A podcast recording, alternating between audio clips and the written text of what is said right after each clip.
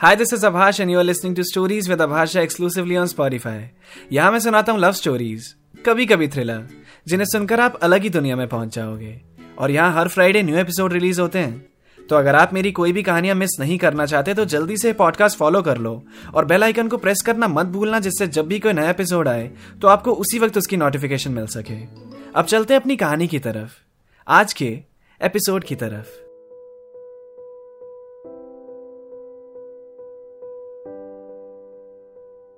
Monday की रात को, जब यूजुअली सान्या अपनी डायरी एंट्री लिखती है तो वो वही लिख रही थी। तभी गीतिका ने उससे पूछा, ओए, तू कब निकल रही है घर के लिए? अब तुझे बहुत जल्दी हो रही है मुझे भगाने की। अरे, इसलिए पूछ रही हूँ क्योंकि मेरी मम्मी आएगी दो चार दिन के लिए। कल ही बात हुई उनसे। मैंने ही बुलाया था पहले, कभी आने के लिए। अखिल से भी मिलवाना था उन्हें। तुझसे भी मिलने का मन था उनका। पिछली बार आई थी तो तेरे साथ ही टाइम स्पेंड किया था ना उन्होंने। मैं तो काम में ही बिज़ी थी। तो पूछ रही हूँ कि तू उनसे पहले तो नहीं निकलेगी? कब निकल रही है तू? तू अखिल को अपनी मम्मी से मिलवाने वाली है। नाइस हाँ यार अच्छा है अखिल। मम्मी को भी बड़ा अच्छा लगेगा। वैसे सान्या, आजकल तू बहुत अलग लगती है। पहले से थोड़ी शांत। आई नो आंटी के लिए परेशान होगी बट कुछ भी है तू मुझे बता सकती है यार। नहीं तो फिर मुझे तेरी डायरी पढ़नी पड़ेगी। वो तू नहीं पढ़ेगी, पता है मुझे। और गीतिका, ऐसी कोई बात हो सकती है जो मैं तुझे ना बताऊँ? और तू पूछ रही थी ना, मैं कब जा रही हूँ? तो ट्वेंटी सिक्स को जा रही हूँ मैं फ्राइडे दोपहर की बस है। ओ फ्राइडे ही निकल रही है तू। मम्मी तो सैटरडे सुबह आएगी। वैसे तू वापस नहीं आएगी क्या फिर यहाँ? हट, पागल है क्या? मिलने तो ऑब्वियसली आऊँगी ही। पर यार, ऐसे साथ तो नहीं रहेंगे ना। हमारे रैंडम प्लान्स तो नहीं बनेंगे। फालतू की बकवास बातें नहीं होंगी। मैं बहुत कुछ मिस करूँगी यार। सान्या भी दुखी थी। उसे लग रहा था वो गीतिका को ना बताकर गलत कर रही है। वो चाहती थी उसे बताना। उसका मन भी भारी लग रहा था। पर वो ऐसे खुद से नहीं बता सकती। और सच कहूँ तो अब सान्या चाहती थी कि गीतिका उसकी डायरी पढ़ ले। उसे इनडायरेक्टली ही पता चले। इसलिए अब वो अपनी डायरी को बुक्स के बीच में छुपा कर नहीं रखती थी। टेबल पे छोड़ देती थी। पर उसे पता था गीतिका कभी नहीं पढ़ेगी। अगले दिन शाम को सान्या के पास अखिल का कॉल आया। गीतिका ऑफ़िस से आई नहीं थी। सान्या ने देखा कि अखिल का उसके पास कॉल आ रहा था। वो थोड़ी सी सरप्राइज़ थी, क्योंकि अखिल कभी ऐसे कॉल नहीं करता है। अब आउट ऑफ़ नो वेयर उसका कॉल आना तो सान्या ने पहली बार में सोचने में इतना टाइम लगा दिया कि फ़ोन खुद कट गया। गलती से लग गया होगा मे बी और उसने कॉल बैक भी नहीं किया। फिर पाँच मिनट बाद फिर अखिल का कॉल आया तो इस बार सान्या को उठाना ही पड़ा। सान्या ने कहा हेलो थैंक्स तुमने कॉल पिक किया। अरे फ़ोन साइलेंट पे था तो पहले सुनाई नहीं दिया। वैसे गीतिका आई नहीं अभी ऑफ़िस से। उसका कॉल नहीं लग रहा क्या? अरे, गीतिका से बात करनी भी नहीं है मुझे। तुमसे करनी है। मुझसे किस बारे में बात करनी है? अरे, मैं बहुत कंफ्यूज हूँ यार। तुम अभी मेरे घर आ सकती हो। मैं तुम्हारे घर आऊँ। प्रॉब्लम है क्या? रुको। थोड़ी देर बाद अखिल ने सान्या को तीन शर्ट्स की फ़ोटो भेजी और पूछा सैटरडे को गीतिका की मम्मी आ रही है। तो तुम मेरी हेल्प करोगी? इन तीनों में से क्या सही लग रहा है? मुझे क्या पहन के जाना चाहिए उनके पास? फ़र्स्ट इंप्रेशन अच्छा जाना चाहिए ना? नर्वस हो रहा हूँ मैं काफ़ी। अच्छा इतनी छोटी सी बात के लिए परेशान हो रहे हो तुम? तुम्हारे पास कोई कुर्ता नहीं है? शॉर्ट कुर्ता? परफेक्ट लगेगा। नहीं यार, वो तो नहीं है। तो और शर्ट्स दिखाओ। और क्या क्या है तुम्हारे पास? अरे, वैसे तुम सही कह रही हो। कुर्ता ठीक रहेगा। अभी फ्री हो तुम? क्या कर रही हो? हाँ मैं फ्री हूँ। क्यों? क्या हुआ? तो अभी चलो ना मेरे साथ, खरीद के लाते हैं। अखिल गीतिका आने ही वाली होगी, तुम उसके साथ चले जाना। तुम नहीं चल सकती हो। सान्या प्लीज़ दो मिनट का काम है। Please please please please Akhil please please please please अच्छा ठीक है, मिलो थोड़ी देर में। सान्या, अखिल को वैसे भी अवॉइड ही करना चाहती थी, गीतिका के लिए, और कहीं ना कहीं अपने लिए भी, क्योंकि वो उसे जितना देखेगी उतना मुश्किल हो जाएगा उसके लिए। पर अब अखिल इतनी रिक्वेस्ट करने लगा तो वो मना नहीं कर पाई उसे। कुछ देर बाद अखिल और सान्या स्टोर गए। अखिल उससे बहुत बात कर रहा था और सान्या बस हाँ और ना में जवाब दे रही थी। फिर सान्या ने उसे दिखाया, सुनो अखिल ये ब्लू वाला तुम पे बहुत अच्छा लगेगा। ये ले लो एक। और एक वो येल्लो वाला भी अच्छा लग रहा है। तो बिल कराते हैं, फिर चलते हैं। सान्या, तुम्हें इतनी जल्दी क्यों है जाने की? वैसे भी तुम हमेशा के लिए जा ही रही हो। और मुझे तो याद भी नहीं करोगी। अरे हाँ हम इतने महीनों से एक दूसरे को जानते हैं, पर हमारे पास कोई मेमोरीज ही नहीं है जिसको याद करें। सान्या ने अखिल की तरफ़ देखा और मन में सोचा मेमोरी तो है अखिल, पर तुम्हें याद नहीं है। नहीं यार, कुछ होना चाहिए ना जिसे तुम देखो तो तुम्हें याद आए कि तुम कभी अखिल से भी मिली थी। अखिल अपनी आँखें इधर उधर घुमा के हर तरफ़ देखने लगा। सान्या ने पूछा, क्या ढूंढ रहे हो तुम? अखिल ने फिर एक तरफ़ देखकर बोला हाँ वो अच्छा है। साने इधर आओ। और एक मल्टी कलर्ड स्कार्फ उसके साथ लगा के देखने लगा और उससे कहा, ये लो तुम्हारे लिए। अब जब भी तुम ये स्कार्फ पहनो तो मुझे याद करना। तुम्हारा फेयरवेल गिफ्ट मेरी तरफ़ से। सान्या ने अखिल की तरफ़ देखा। उसकी आँखों में पानी भर गया। उसने तभी अखिल को ज़ोर से हक कर लिया। अखिल को कुछ समझ नहीं आया। उसने बोला अरे, क्या हुआ? सान्या ने कहा, कुछ नहीं। तुमने तो बोला, मेमोरीज नहीं है। वही बना रही हूँ।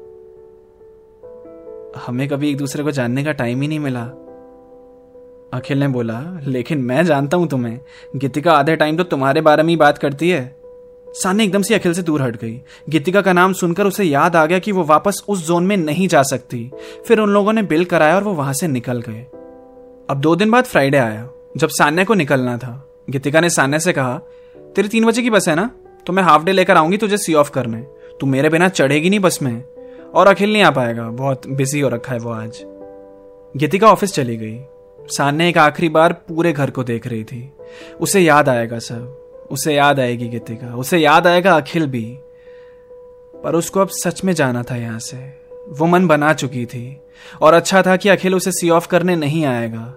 उसको गीतिका से झूठ बोलकर जाने में अच्छा नहीं लग रहा था। पर अब उसको लगा कि उससे ये बात छुपी रहे तो ही ठीक है। वैसे भी वो कुछ दिनों में मूव ऑन कर ही जाएगी जब सबसे दूर रहेगी तो। मम्मी की तबीयत खराब वाला बहाना उसने सही चुनाना। इस पे तो तुम्हें कोई रोक भी नहीं सकता।